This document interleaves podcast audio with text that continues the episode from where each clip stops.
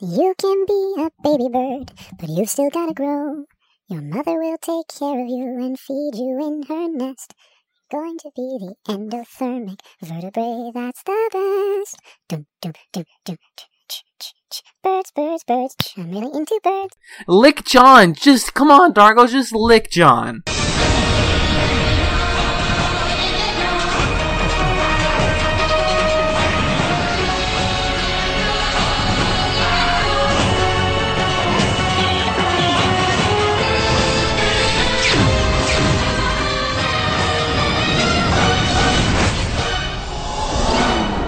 Welcome to Scape Chats, episode 40.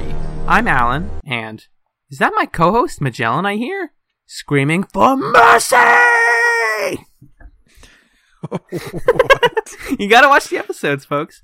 Uh, this week, we watched season 4, episodes 8 and 9. I Shrink, Therefore I Am, as well as A Prefect Murder. I Shrink was written by Christopher Wheeler, directed by Rowan Woods, and it aired August 2nd, 2002, in the United States. We got a shrinking episode finally, I guess. Thank God. it took us long enough. Did we need Uh, one? No, um, this is uh, this episode and a prefect murder. I feel like the way that you ingest them changes based on your pace of consuming the show. Like if I was watching the show week to week when it was coming out, uh, and I Shrink came on, I'd be like, wha- wha- I want a good Farscape episode. Not that this is bad, but you want more. But if I'm like, you know, watching Farscape all in one go, and today I'm going to watch three episodes, and tomorrow I'm going to watch another two, like, then this episode's fine. You know, I have no issue with it. It's like, oh yeah, it's a fun shrinking one. I remember eating Cheetos during that.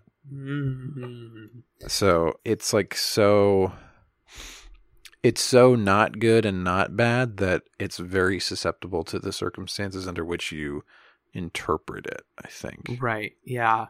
It's my thing is that I watched this one a couple days ago, and then I watched a Prefect Murder last night because, well, I started this one late, and also, uh, it doesn't like it didn't make me want to watch more.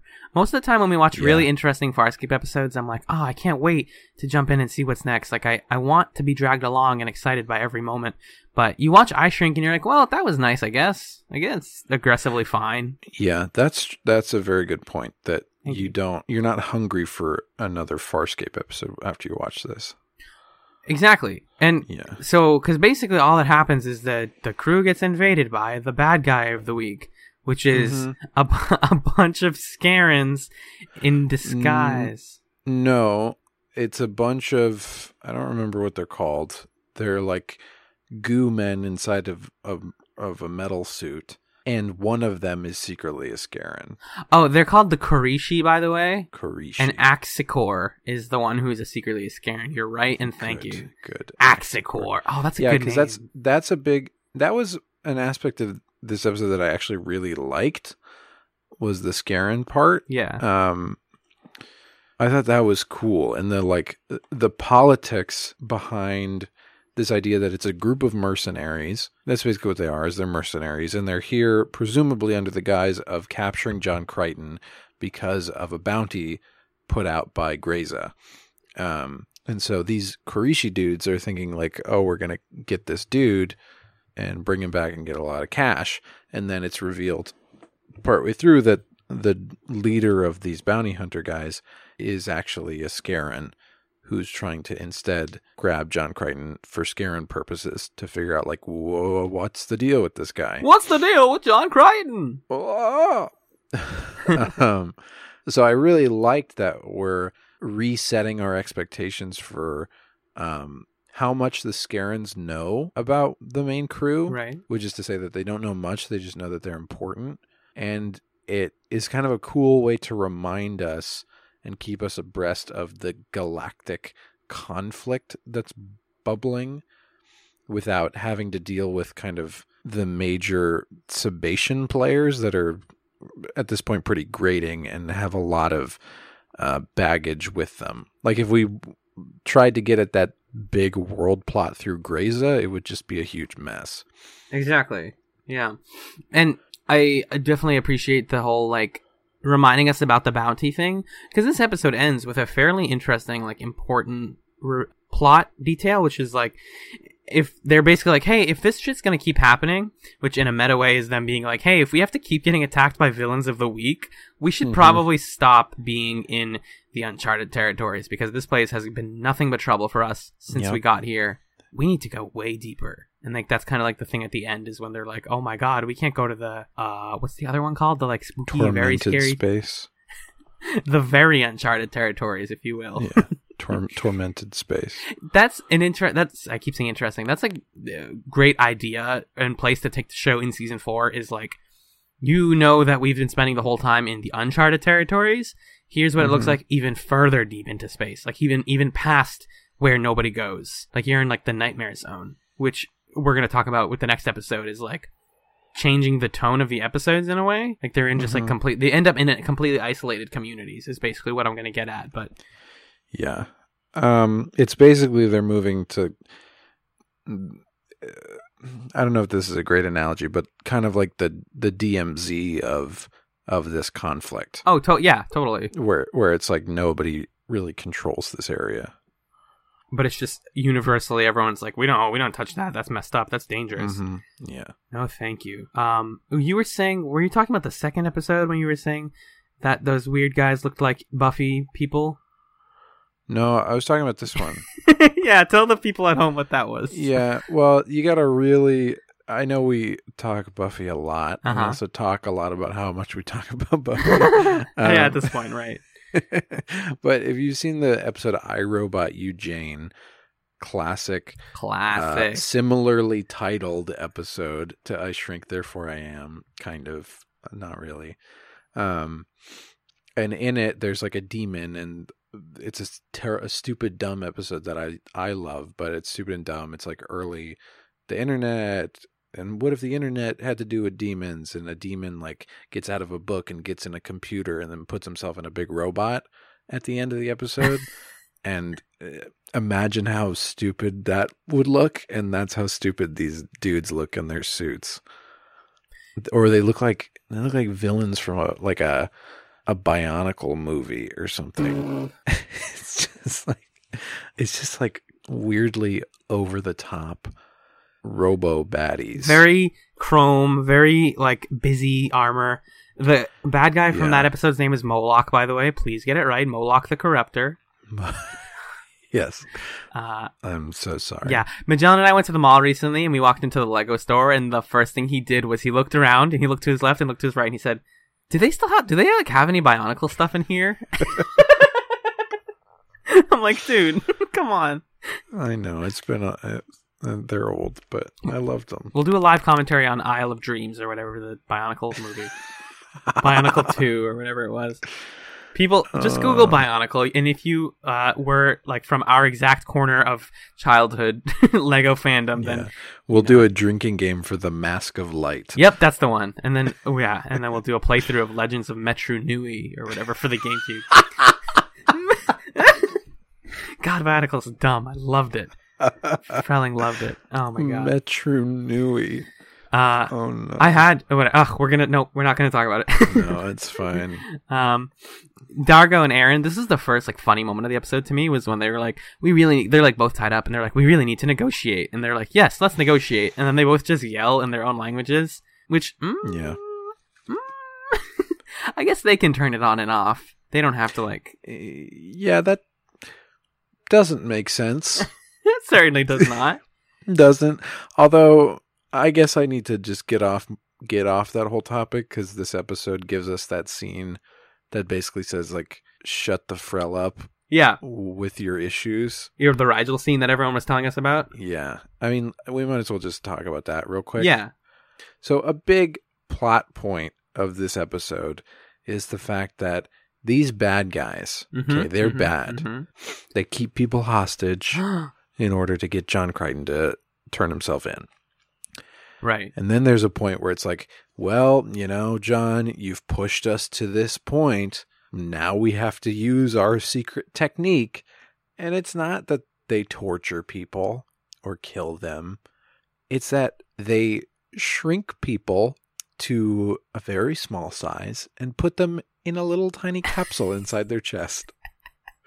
It's like, well, now if you kill me, your friends are your tiny little people inside me. That's going to be a big issue. It's such a weird. so plot. so weird. I love that's so Farscape. That's my favorite Disney Channel show. Yeah. Also, um, no, because I liked it. It's just it's yeah, it's bizarre. the the background info basically is like, yeah, we did that because of like convenience. Like we needed the enemies to have like an excuse of like, don't kill me because of X, and we wanted to try shrinking stuff, and like they just like it all yeah, right place, right time it kind of thing. solves all the story problems you could Mhm. want it to solve. It's just then you have this big gaping hole that it scientifically makes zero sense. And you have Sikozu. So that scene is between Rygel and Sikozu who are sharing a capsule. Basically, the capsules work out where it's like two people in each one. So Rygel and Sikozu are in one, Chiana and Aeryn are in another one. Then D'Argo's in one, and eventually Scorpius is added in with him. Yep. Um, and Sikozu's there, and she's like, "Okay, I I can't be shrunk down. That can't be what it is. Right. It's not scientifically possible." Um, Do you want to read this scene, man?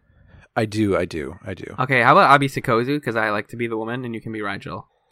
Yeah, so we're gonna do a reading of this scene, starting with Sikozu. Hynerian, wake up! My name isn't Hynerian. It's Rygel the Sixteenth. You may call me Dominar. This is scarcely the time to obsess about how you've been addressed. Look around you. One more prison. So what? I've seen far worse. Do you have any idea how small you are?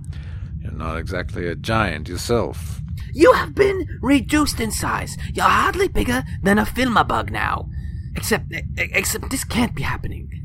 Can't it? No, oh, no. Reduction by proportionately subtracting atoms would leave our brains too simple to function. So, maybe they just made all our atoms smaller. But then we couldn't bring normal sized air molecules, don't you see? N- no, no, this isn't happening because it is not possible. Your brain isn't functioning. Do you think this is all just a hallucination? Do you like that explanation better? Hmm?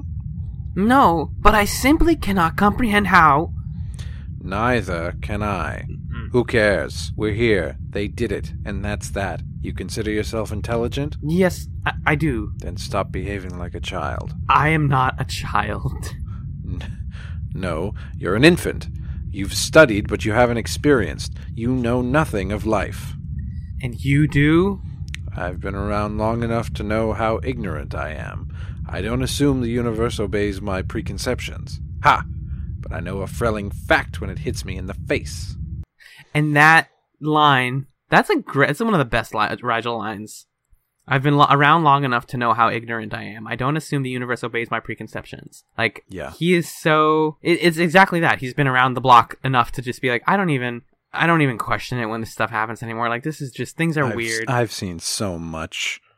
just garbage, alien bugs, lots of bugs, and more bugs. Tons of bugs. There's a lot of bugs in the world, is what we're learning.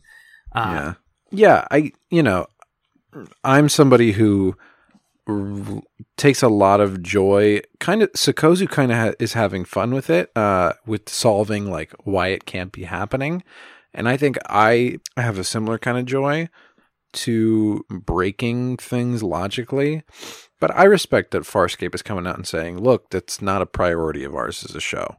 Right.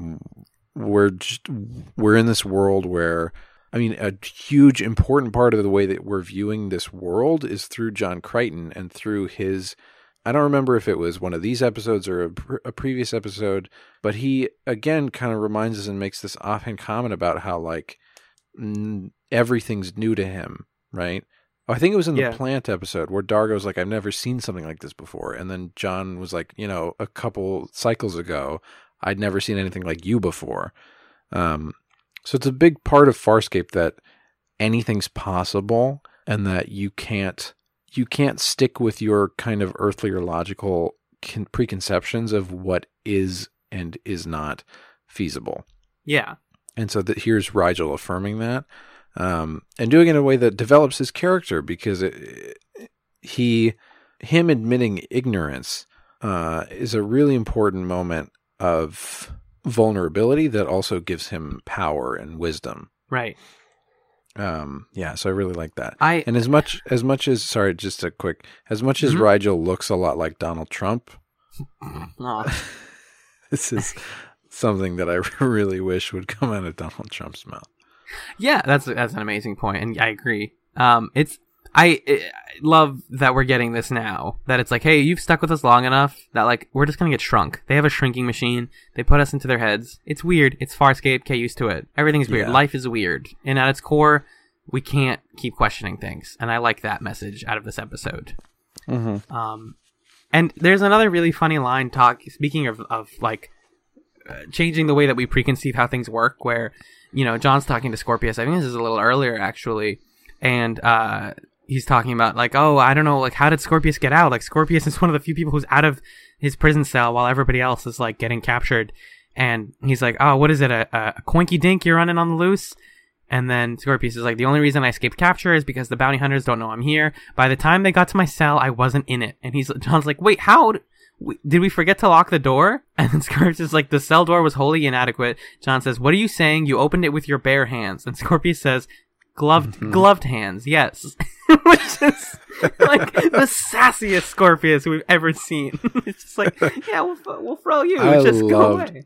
I loved Scorpius in this episode. The whole John Scorpius dynamic was so fun. I know. Oh my god. um because it's ju- the whole time uh john gives his stupid plan and then scorpius has this look of these these guys beat me These guys, of all the people, these guys doing this stuff ruined my life it's yeah. He's so beyond them, and we've talked about this previously. But it's just like, oh my god, Scorpius is living on the plant on a ship full of dinguses. Seriously. yeah Um, and I hope to see more of that in, in like the funny ways, and not just the like not trusting Scorpius ways, because we get plenty of that in the series episodes. Um, speaking of not serious though, one of my last notes here is that no one really talks about it, but Noranti basically spends this entire episode in space. because early on she's with why At- not yeah, right at the beginning, she's with John, and he's like, "All right, uh, I we're like the two. It starts with the two of them on a ship, and they call the they call pilot, and Mhm. pilot's like, "Oh, everything's fine," and everyone's uh, that that seems kind of funny, where he's like, "Everyone's being yeah them." let me yeah, i'd love to just read that because Yeah. it is um such a, a a really fun and well written moment. Also, as I'm looking through this transcript, I'm seeing that again. John is randomly using Spanish for no reason. one of the last lines I have Uh, here is the Spanish line. Yeah, yeah, just fun.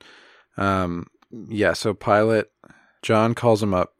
Pilot's like Crichton, uh, and then he's like, unfortunately, nobody's able to assist you at the moment. Um, and then John says, "Well, what are they doing? Watching Jeopardy? Get them off their butts. Let me talk to Captain James T. D'Argo." And then uh, Noranti says something. Who cares? Pilot says, "Cod D'Argo is currently helping Rygel with his laundry, and Aeryn's writing some poetry." and then John's catching on. Uh huh. What about Chiana and Sikozu?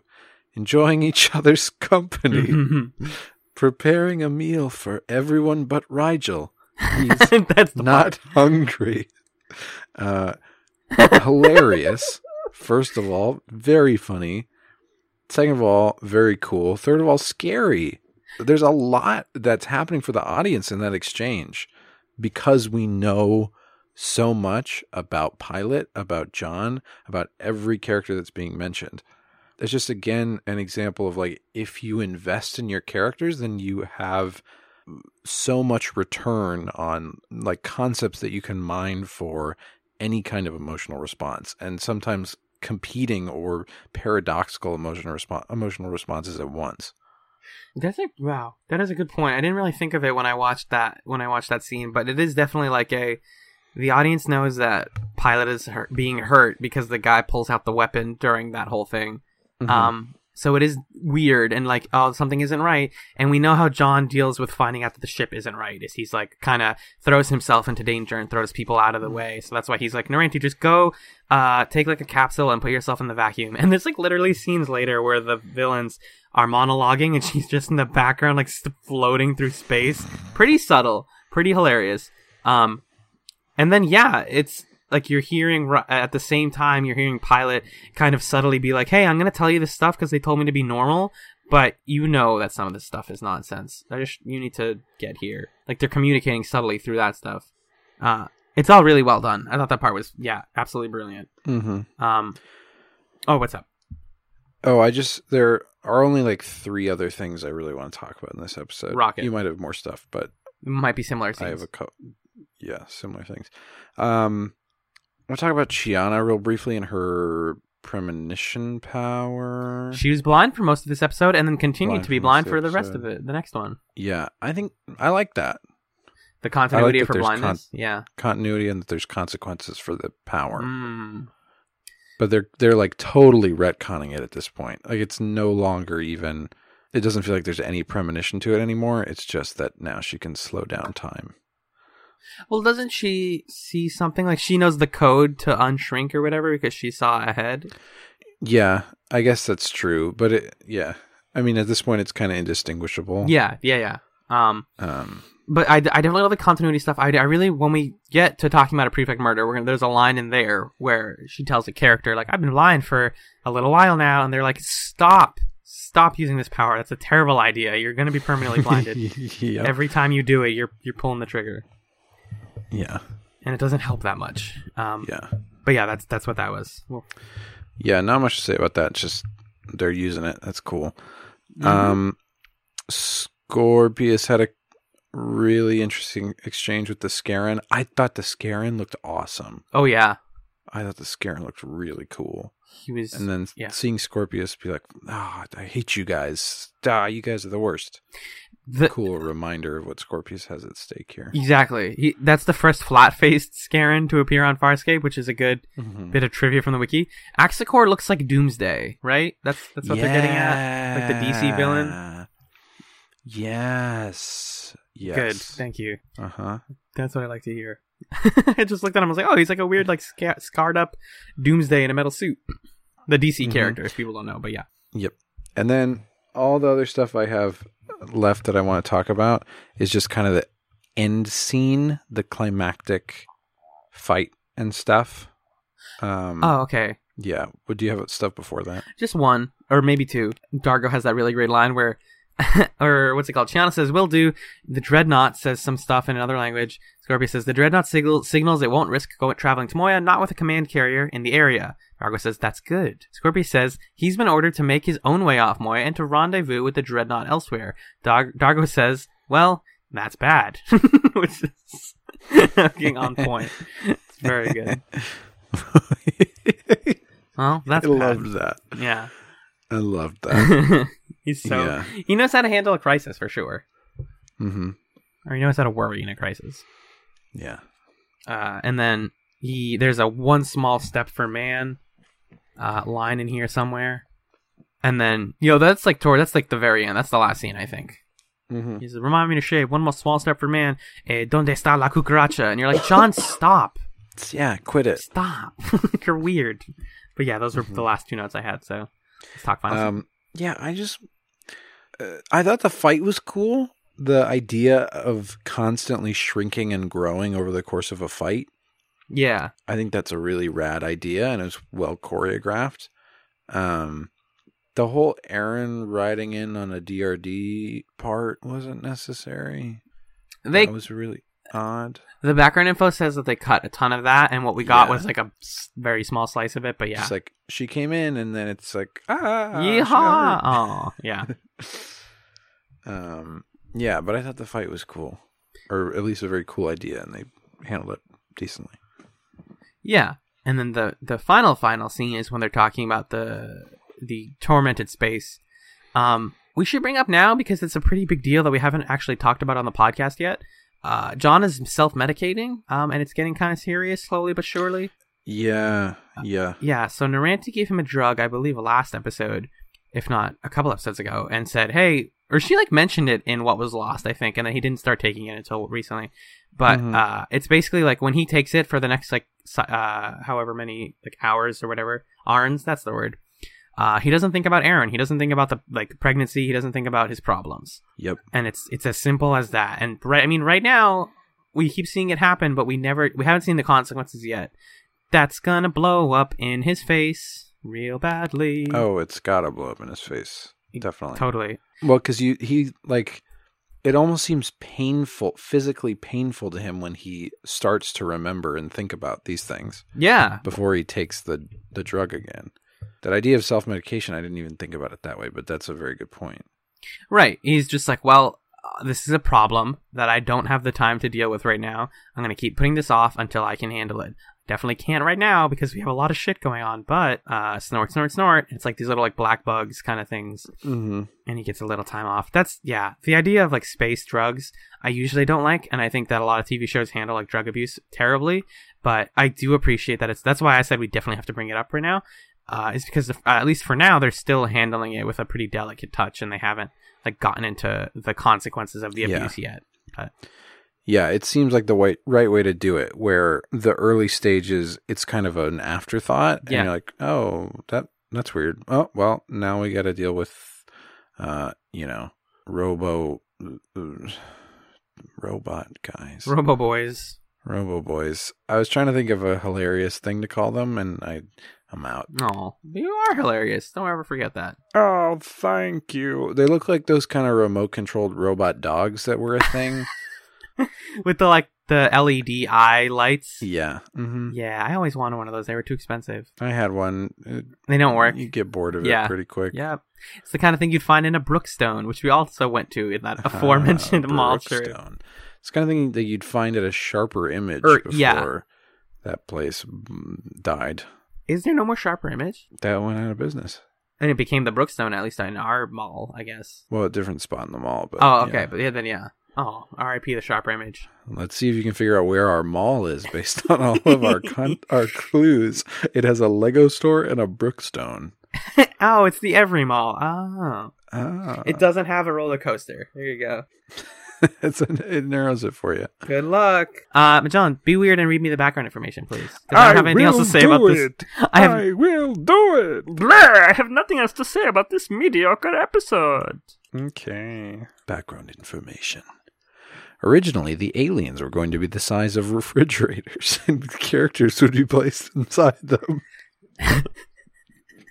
that reads like a joke. That reads like a funny, like fake Farscape fact.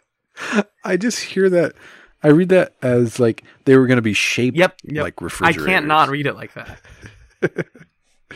David- like opening up the ice box to be like, "Crichton." John Crichton, John Crichton. David Kemper came up with the idea of the miniaturization ray as it solved a number of practical problems, including the audience being able to see the crew when they were captured. Okay, yep, that it's, makes sense. yeah, it's what we were saying a minute ago. The scene with Aeryn's son on a DRD had to be shortened when Claudia Black fell ill. That's the scene we were talking about. Uh, Yep. This is the first appearance of the Scarran ruling cast. In light of their higher intelligence, Dave Elsey nicknamed them Brain Scarrans. What about Karens? What if there? What if it was a whole race of people named Karen? That's funny to me and no one else because I know a Karen in real life. That's all right. We make jokes here on Scape Chats. Go on with your with your your shit. Keep doing your show. Yeah. Uh, Duncan Young played Emperor Staleek in later episodes. After seeing how well he took the makeup here, producers cast him for the latter role and digitally alters altered his voice for this episode. Don't need to look at that guy Whoops. that they just mentioned. Basically, it's another Scarran man. So he's no, gonna oh, play another Scarran later. yeah. I looked. I shouldn't have looked. I didn't read, but I just saw his face, and I'm like, nope. That's yep. You should don't say that. Don't look at that name. People who haven't watched the show before. That's a big name. Mm-hmm. Uh, the flashing eye lights indicating which hunter was speaking were inspired by the Daleks of Doctor Who. So that I think is the biggest thing that reminded me of the robot dogs, like you said. Oh, the lights. Yeah. Yeah. Both Ben Browder and Wayne Pygram objected to Crichton giving Scorpius a loaded weapon, leading to the change. The two developed a rapport based on that in the Lethal Weapon film. Oh yeah, that was one of the scenes that you were like you were saying you liked their whole interactions where he like gives him a gun and then Scorpius is like, "Ha, I have a gun," and it's empty, and he's like, "Crichton, really? Come on." I could have died, man. He's Uh, like, "That's Jim the Henson's point." Yeah. Jim Henson's Creature Shop had numerous discussions with safety officers to ensure that the weapons in the Karishi gloves would not cause real harm. Guys, Okay. we're not going to really shrink people down. I promise. Noranti becomes the latest Moya crew member to survive a sojourn into the deep vacuum without a spacesuit after D'Argo, Crichton, and Rygel. it's a seasonal tradition now. I think that was one per season. I might be Well, wrong. Was Rygel or was it just his butt? Uh, no, I could have sworn it was his whole thing. I don't know, So- but he was definitely into. Yeah, he was definitely in deep space without air. When Aeryn, D'Argo, and Rygel start negotiating, they appear to begin speaking their own languages. Ooh, that's not background info. That's facts. Yeah, but that, also that doesn't make any sense with translator microphones. True. I guess that's why they. That's why they say it. Yeah. This is the one. Sorry, t- sorry, guys. This is Yeah, the one. go At, at people at home. This is my favorite piece of background info. D'Argo's tongue demonstrates a new ability, retrieving small items. That was really fun. Ah, I wish. Yeah, he gets like When- the keys or something. When Aeryn is reduced in size and is viewed lying on the floor from above, her magnetic cuffs are missing, despite them clearly being shown right before being miniaturized. Okay. Good job. You found a continuity error. Good job. Uh, I yeah, I am a mix of like I really care about errors of logic in the world, but I do not care very much about continuity errors. I aggressively don't. like, props. yeah, I mm-hmm. aggressively don't care about continuity errors. Well, because as soon as you start to learn about how TV is made, you're like, it's hard. It's hard to keep that all that stuff because you Yeah. don't you don't have all of that like locked in and like oh we kept an eye on every prop and stuff. They try, but it's hard. Yeah, like look like the amount of liquid in a glass, like you're what, you're gonna constantly measure that and keep track of that? Right. Or like with food and stuff, that's impossible. Yeah. I think it, Anyway. it is definitely possible for us to uh, send it to the Moya bag. Um, honest to goodness, it's going to be me this time, folks. Yay! I'm going to tell you fun stories that you wrote in, and then we're going to come back and we're going to talk a prefect murder. Hello, Scape Chats listeners. It's me, Alan, here for the Moya bag for episode 40 of Scape Chats. It feels like it's been a while since I've done one of these, and I'm very excited to get right back into reading your feedback and comments. Starting with Twitter, we have a memo from who says regarding natural election, I enjoy this episode, it's pleasant, and your episode is also pleasant. I like to think that we're more than pleasant, I like to think that we're incredible, but hey, to each their own. D'Argo is fun, finally, whereas the ladies are all dramatic. Props to Raelee Hill, Tiny Redheaded Bay. Also, Whedon and Bechdel with Noranti. Completely awesome, referring to both our Whedon test and the popular Bechdel test. Scorpius cross Sikozu is so interesting and to me kind of unexpected, but it develops so well. Just wait until Peacekeeper Wars. Damn. They also appreciated that I called Noranti the old lady stoner and said that that is perfection. And then asked us why wouldn't John vote for Aeryn? Like, Pilot would vote for Aeryn, but I wouldn't judge D'Argo for voting for himself. I don't I really don't think that D'Argo would vote for himself. I just don't think he is self-confident enough for that, but maybe. Uh, it's a question of like is he, you know, confident in his own skills enough to do that and also is John confident enough in where Aeryn is at in that point in the episode that he would vote for her? I'd like to see what other people think about that, maybe. Uh, Aeryn is really distant, but that doesn't go away for a while. She's distant because she's recovering, and then she's distant for other reasons, and then she's less distant for plot reasons. And it all gets resolved in way later. Regarding John Quixote, I love this one a lot. It's crazy, but I agree. The pacing is strange and it messes around mood wise. And now you see why I wanted to do this one in relation to Meltdown. And yeah, it is equally weird, if not even more so. Ben Browder, writing Sonics. Ugh, I almost said Sonics for some reason. There's also an old fanfic that is the entirety of Premiere in sonnet form. Good stuff. Moments. Big Z, great name, is low key wonderful. Also, Rygel farting fire is frelling amazing and hilarious. Aside from Princess Aeryn, Flamethrower Rygel and the ensuing parking lot scene is my favorite.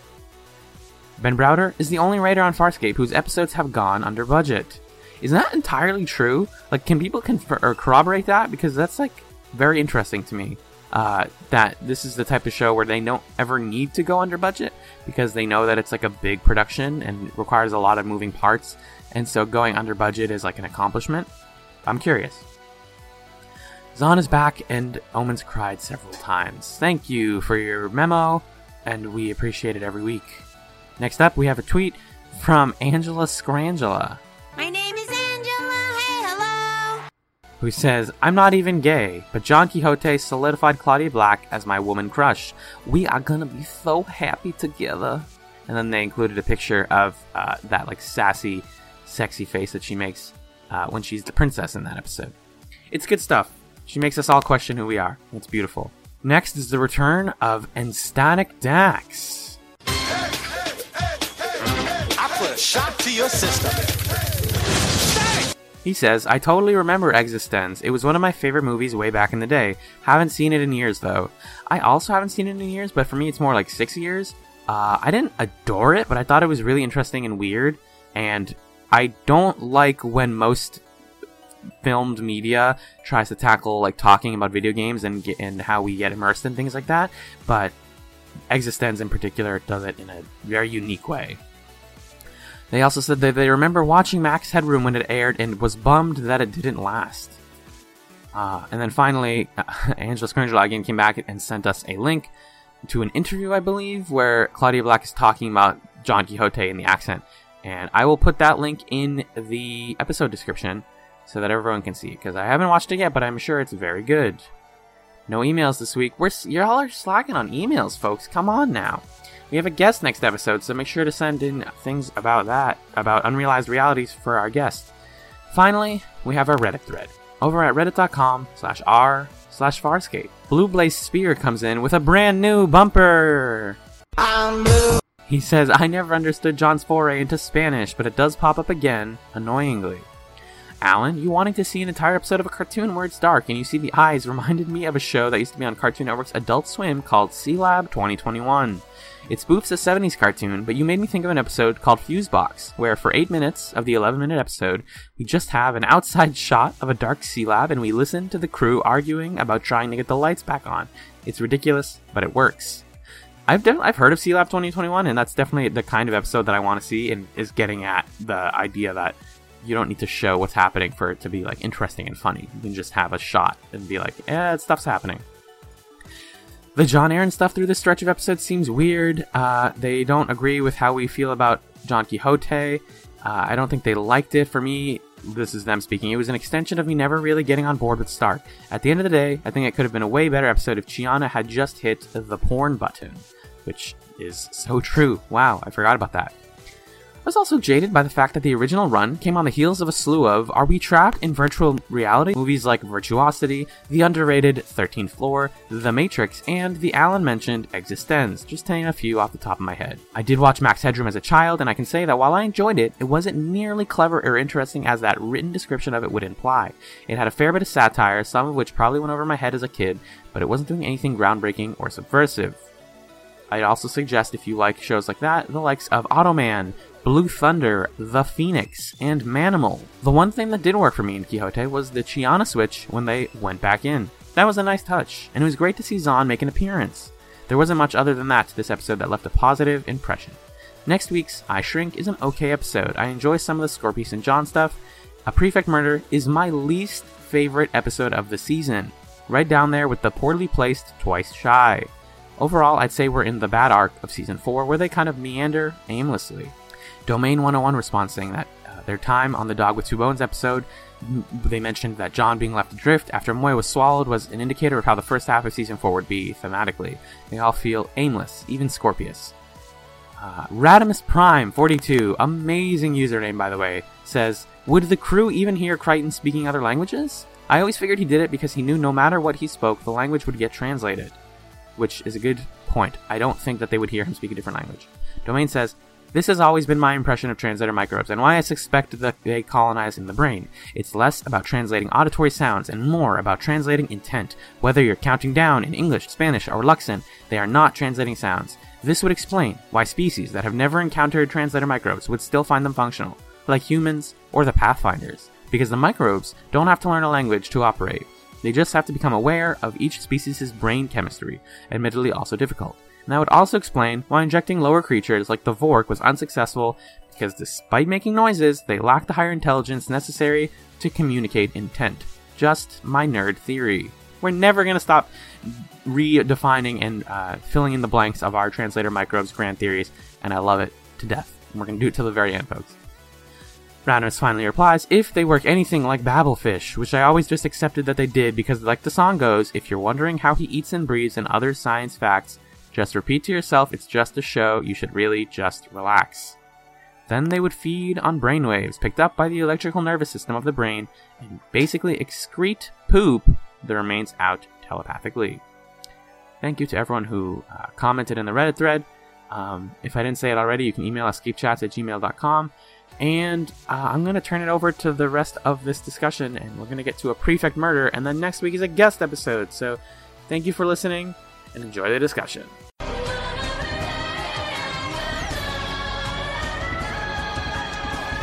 And we're back. The second episode that we watched this week was A Prefect Murder, which was written by Mark Saraceni, directed by Jeff Bennett, and it aired August 9th, 2002 in the US. You love Jeff Bennett, just because you know a I Jeff just- Bennett. I did this last time. I just know a guy named Jeff Bennett who's like a very funny guy. And it's so ridiculous to me to think of him as directing something, but I can't. Nobody the else can enjoy that. camera. It's Right. like your Karen thing. Well, yeah, exactly. Uh, he's gonna direct two more episodes later in the season, so you get to enjoy that joke two more times. I get to laugh a couple more times. Thank God. It's yeah, it's it's yeah, and then after that, no more laughing, please. Uh, I'm gonna start this time by saying that Okay. I watched this episode a lot because I like to turn it to you most times at the beginning. That's the thing. I thought a prefect murder was just it was like it, this one. Okay, so like I shrunk, I shrank, shrink, shrunk. What is it called? I shrink, you shrink. It's called Shrink Shrunk. it's called Shrink and Shrunkums, a new toy from Hasbro. Say, Billy, what are you watching? Oh, it's just Shrink Shrunk, the latest episode of Frap Frap. Frug Frug Frap. Derek Frug Frap, my favorite film critic. Oh, deep cuts, deep cuts. um, uh, what's it called? No, yeah, a prefect murder. Uh, I shrunk Shrinkles was like a fine episode, and then a prefect murder is like, no, this is a different show. You're doing a good episode of a worse show. This is a very competent episode of a not Farscape show. Because I we've learned over time that the bad off-ship episodes are the ones where they imply that Team Moya is competent enough to solve another planet's problems. That's Jeremiah Crichton. Yeah. That's like so much of that stuff where it's like, no, you guys don't get to fix things. Like that's not how democracy works or politics. Yeah, I got some vibes of like, thank God it's Friday again. Yeah, totally. That was the other Yeah. example I was thinking of. So, uh, I guess what did you think of it then? That's a good question. I'm trying to wrestle in my head right now which one I liked watching more. Hmm, okay. Um, and I don't know. I think because it was so clear that this was like inconsequential and separate, it was easier for me to forgive the fact that it wasn't a great episode. Whereas Yeah. with I Shrink, it's like we're on the ship. Okay, we're dealing with everybody's here. Uh, there's some bounty stuff going on. There's some ties to the larger plot, and then boom, out of nowhere, hey, we're gonna shrink everybody. And it's like, oh no, I didn't want this to happen in my episode. So, I think I expected more and was let down later in the course of the episode for I Shrink than this episode. Um, so it's hard to judge which one I did or didn't like more. I think there's some conceptually interesting stuff happening in a prefect murder. Definitely. Mm, It's just not anything that we needed to explore. I have a big question. Ask it. Was this episode on some like Majora's Mask shit, or did I imagine that? Uh, how so? Maybe. Didn't it like repeat some stuff? Yes, it did. but it only repeated it once. Yes. Why? Uh, it- the first time was a vision. what? I'm almost positive the first time. You're talking about the scene where Aeryn is talking to John on the communicator, and she says like, "I have a bad vi- vibe" or something, and he's like, "Oh, she's speaking English. She meant to say vibe." That scene happens Yep. twice. I think Mhm. the first time is her having an extended vision, and they don't really transition to showing that it's a vision correctly. That's, That was confusing. yeah, it was. I had to. Yeah, I had to that's, think hard that's about it. not explained very well. There's also a pretty significant continuity error. This one is like major plot continuity, but we'll talk about it in the background info regarding John referring to Aeryn's mother, even though this John never met Aeryn's mother at all. Mhm. But we'll, that's, I mean, that's it. I just said what we're talking about. but, yeah. uh, okay, so here's the thing. I made a big effort to pay attention to this one, A, because I know John was like, ah, it's really aggressively decent, and like, uh, I barely like retained a lot of it, and it's weird and confusing. Yeah. So I'm like, all right, I'm gonna really try. Um, and the problem with this one, and part of the problem with I Shrunk, is Shrink. Oh my god, is they don't. First of all, neither of them shows their hand until about halfway through, which is a big, big no-no for me when it comes to shows like this because it leads to me feeling like I'm no longer on the same base with the rest of the characters. Like I, I feel like I'm playing catch up to Yeah. the Farscape cast, and it's like, no, the way this should work is that we're a crew of weirdos watching a crew of weirdos. I don't want to feel like I'm trying to understand what they did. Yeah. At least like what they did on this planet, because like a prefect murder starts with them being like, "Oh, we really messed up this time," and you're like, "What did you do?" And I didn't realize what they did until like several minutes in, and then the titular murder happens, and you're like, "All right, I guess this is what's happening now." Mm-hmm. Yeah, I think I think this episode was just weird across the board because there wasn't really a good character for us to feel like we were on the same page with Exactly. because Aeryn was dealing with who knows what. They've been keeping Aeryn distant from us as an audience this whole season. It's an ongoing problem. John, partway through this episode, has some weird stuff happen. And also, randomly at the beginning, he's in the chamber of the prefect. And you're like, "Ah, I don't know who that is or why you're there. And then the episode starts with some bickering about Chiana's like having sex with a bunch of dudes on the planet. Yep. Yep. Yep. Yep. Um, and that I don't know. That's an off-putting thing to me. That that's how the episode's starting. Um, yeah, It's I, I totally not because it's like it, it's an impossible development or that we shouldn't go there, but just I just don't like that our in medias res cut in is everybody being like, "Oh God, you do really messed it up this time." especially I don't love that. especially when it comes to Chiana having sex because we know that that's like she doesn't feel regret about it because she's like no they were all hot and like I was you know they were we we were all consensual like that's how it worked but then they're like oh no but in our culture we don't do that um yeah I think that's a problem and they don't address it well enough and there's a lot of stuff that this episode like tries to tackle and then just like doesn't do anything with It has a lot of characters there's like basically two factions i eh, honestly to me it felt like i was watching a show that was in another language that was like being translated or like a confusing Yeah. anime you know where you're just like all right kinda. like i get it like there's a king and there's two factions but what's probably happening is the old faction who doesn't want to get replaced is sowing the seeds of doubt to make it so that he can stay in power. But Mhm. uh, everyone looks like Princess Leia. They all have Leia wigs, like like yarn wigs of Princess Leia. Ugh, it's just bananas how much weird crap is happening. And then like Sikozu is has having a secret tryst with the prince, um, and like kissing him. That scene, I, I almost had somebody walk in during that scene, and I had a bunch of company over, so that was very awkward because she's like What? naked. Yeah. It was like the most nudity I think we've seen on the show. Like Mm-hmm. like like actually we didn't see any like cleavage or anything but we saw like the beginning of it it was yeah i don't know how i felt about any of that Yeah, I just I was very distant from this whole episode because of all the character stuff and then also because of the weird like is this groundhog day? I thought it was going to be a groundhog day thing at first. yeah And then it wasn't, which was really it was weird. I don't know. I will say a lot of people told us like hey this episode sucks and most of us hate it. A lot of the fan base hates a prefect murder. Some people said it's their least favorite that kind of thing. So we're Of the whole series? it's up there or it's down there rather. That definitely a significant Hmm. number of people were like look out for this one. This is one you're gonna hate discussing and just not enjoy. And i'm like okay. Like i'm gonna try and enjoy it because you can't tell me what to do but at the same time it's good to know that we're not alone in this one it's not like people i don't know anyone that loves a prefect murder Yeah, but at the same time I didn't hate watching it. yeah I mean, I think I was it was pretty early in the morning, so I was a little groggy, which probably helped. Um, but there have definitely been episodes that I've like disliked watching more than this one. Um, I do I do think we're gonna hate discussing it. I don't think we're gonna necessarily mine a ton of wonderful insight out of it, but Dog, we're already I- we're already mo- through most of my notes. yeah. but um I didn't mind it, I guess. Yeah. so let's talk about some stuff that we liked. I okay, D'Argo. Sure. John spends all that time in the prefect uh, castle, being like, "Hey, prefect, what's your position on the issue?" And then D'Argo is with the other guy who's like gonna become the prefect, and Mhm. he's like, um, they're having like a before sunrise thing where they're just walking through the village, and the guy's like buying fruit and stuff, and he's like, "Ah, good fruit, good fruit." You know, we give it to like girls who are, you know, gonna. It's like the. Godfather or something. Like he's walking by and people are just tossing him fruit. Right. it is kind of, yeah.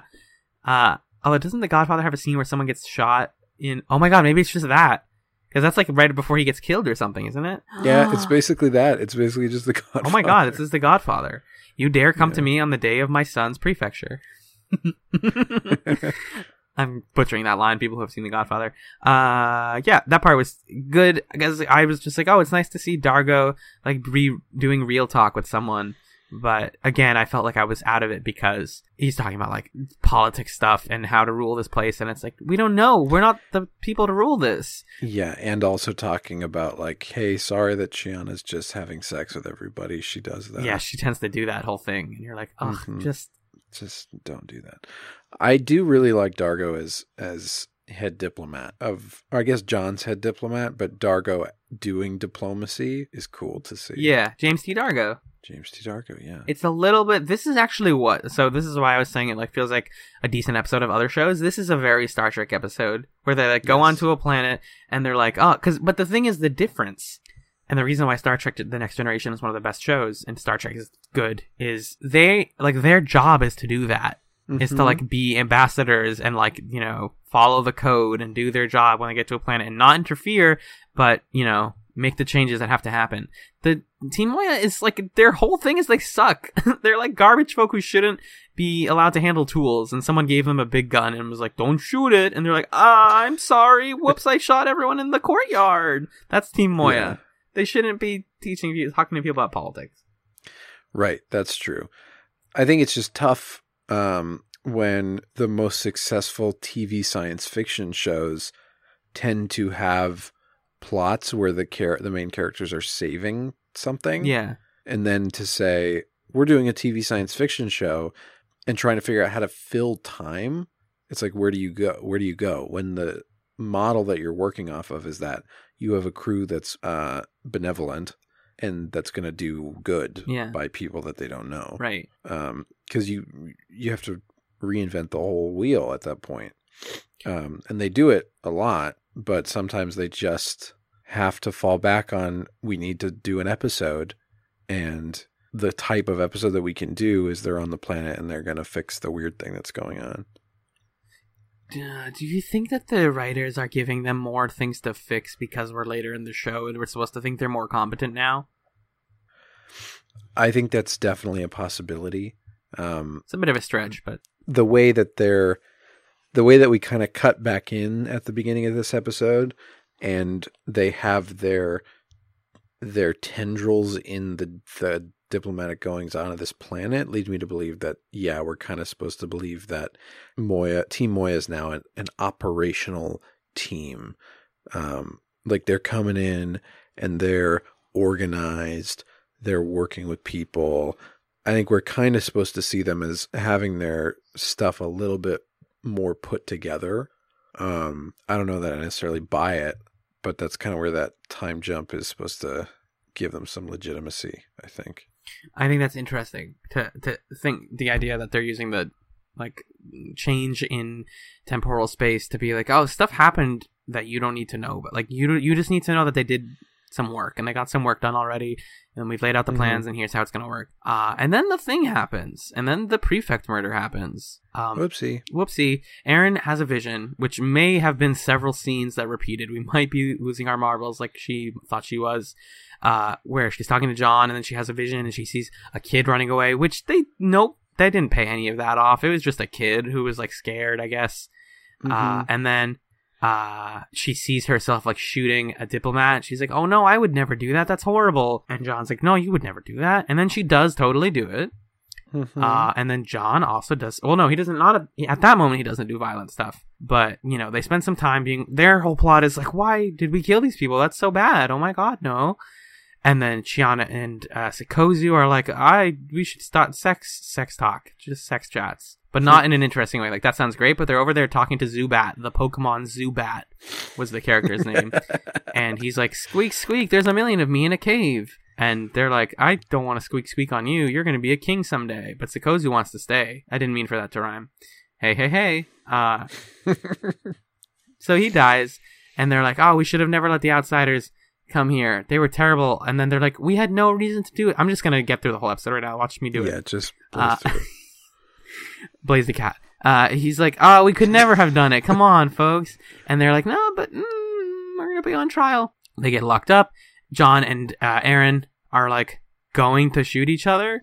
And then uh, the other plot is that there's like a Yoda guy who I don't know what he was like Mhm. related to, but he was a Yoda guy who like had a cool chair. like a priest or something who advised uh, the dude's dad.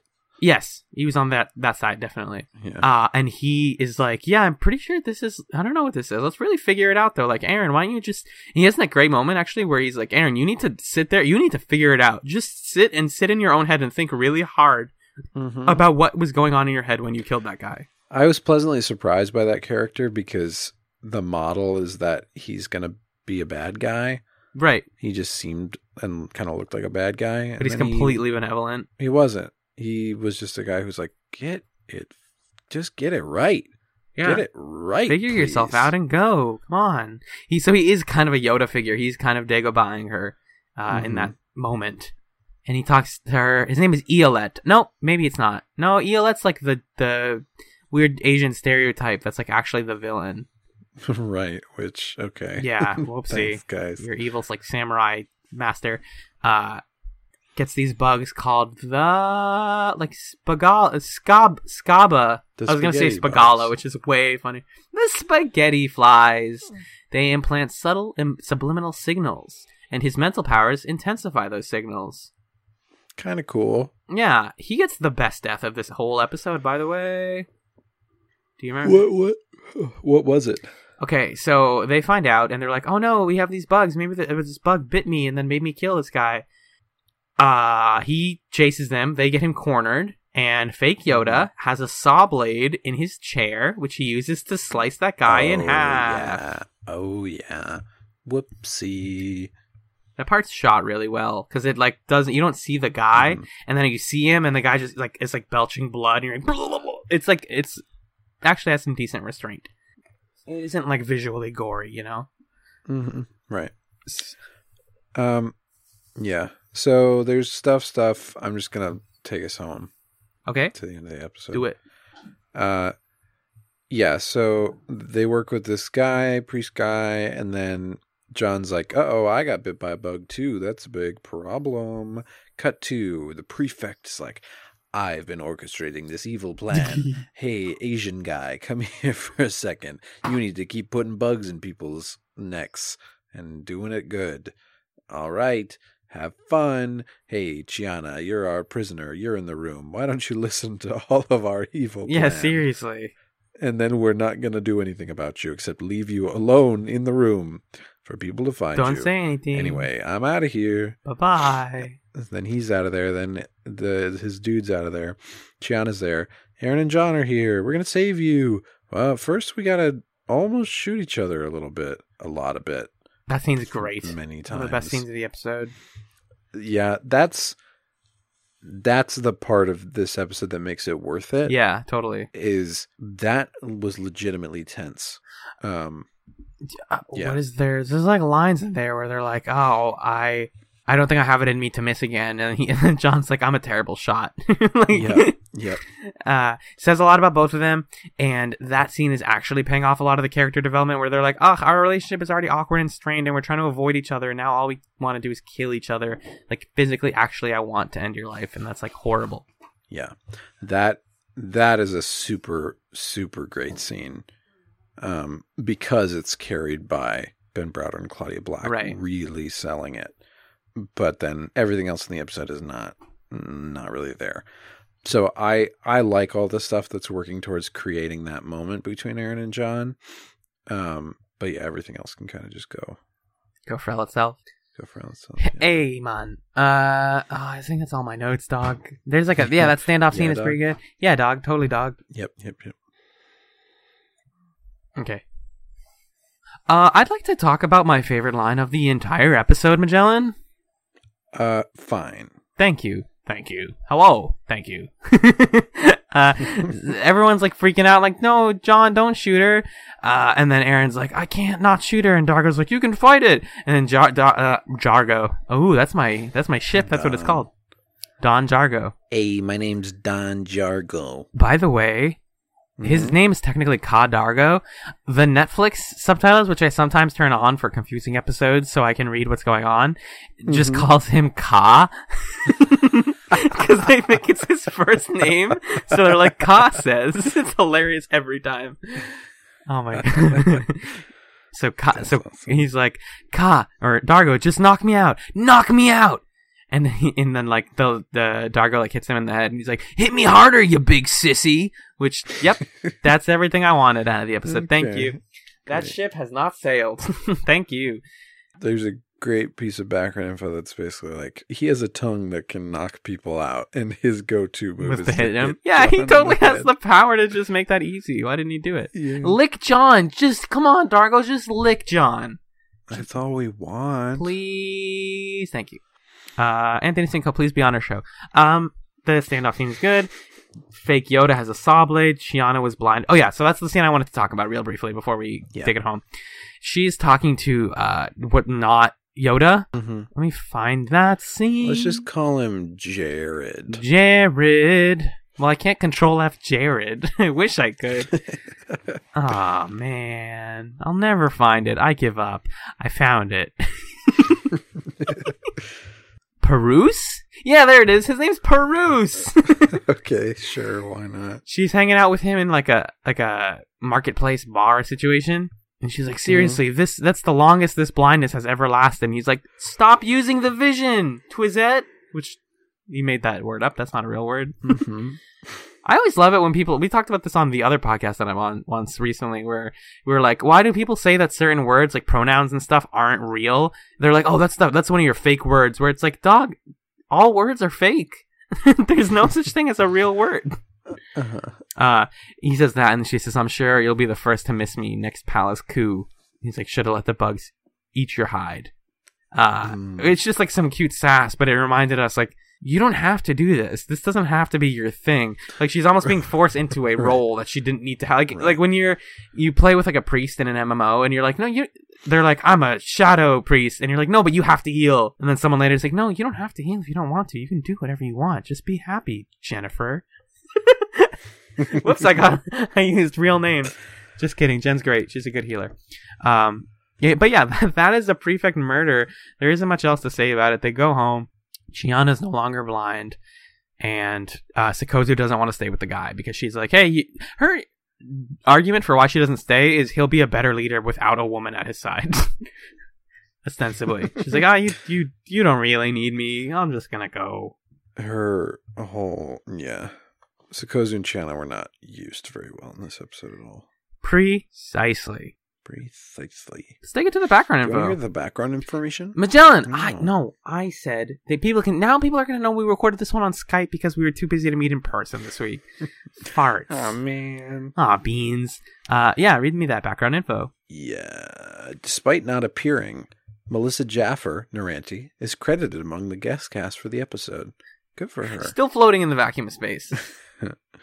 The design for Priest Parus is based on Father Jack from the UK channel, the UK's Channel 4 series Father Ted. hmm His flying rig was designed by Jim Henson's Creature Shop and would have been adapted for Rygel the 16th for a fifth season. His profile was intended to look like the Grim Reaper. Ooh, The, Father Ted. Sorry, Father Ted is like a beloved UK sitcom, by the way. Mhm. The locations in the Australian what? in the Australian bush used for this episode had suffered a devastating fire the prior summer, giving the episode a unique look. hmm That's That why. true. I did like the look of this episode. That's what I thought you meant when you said it's on some Majora's Mask shit. And I was like, oh, hmm. yeah.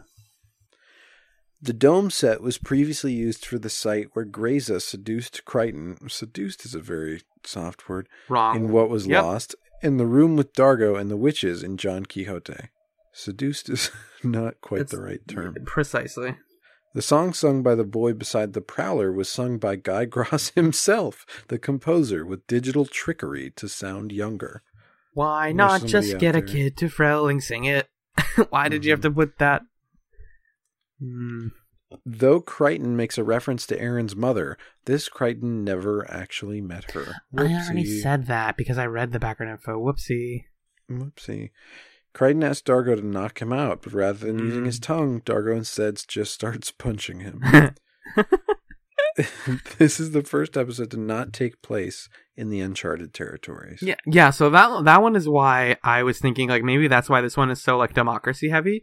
Is it's trying to get at this like oh they're like out of the rule of a galactic federation. Maybe there whether whether there is or is not one of those. Like this is a a continent or whatever a planet that rules itself and has no Mhm. outside powers, and I think that's cool. The show does not play with that at all. It's just a thing I picked up on. Right. Yeah, this episode was as much a type this is as much a type of a Farscape episode as the bugs on the ship. The idea of like go to the planet and help with a transition of power happen like Yeah. it's like the fifth or sixth episode that that has happened. Anyway. Yep. Um, in the market, where Gashaw and D'Argo continue to talk, another clansman tosses an ekmek. Ekmek means bread in Turkish. I thought it meant Tex Texas Mexican. Oh wait, that's Tex Mex. Mm-hmm. Thank you. You're right. Yeah, that's what. Yeah, chilies. You know. Uh, sorry. Hey, you know, Uh, buddy. the line that I was referring to, the line that I was referring to in the cold open was when Falak, the real bad guy, dies. He has that like weird dumb villain monologue where he's like, where Zubat is like, "Ah man, you're a bad ruler. I'm gonna be the ruler," and then he's like, "Uh, everyone I know is dead. I'm not gonna be judged by you or your pitiful counsel." Is that your father I hear screaming for mercy? And then he jumps off of a building. Oh, oh, yeah. Yeah. Oh, yeah. And that's how he dies. He says, I don't want to get killed. I'm going out. Peace. And then he dies.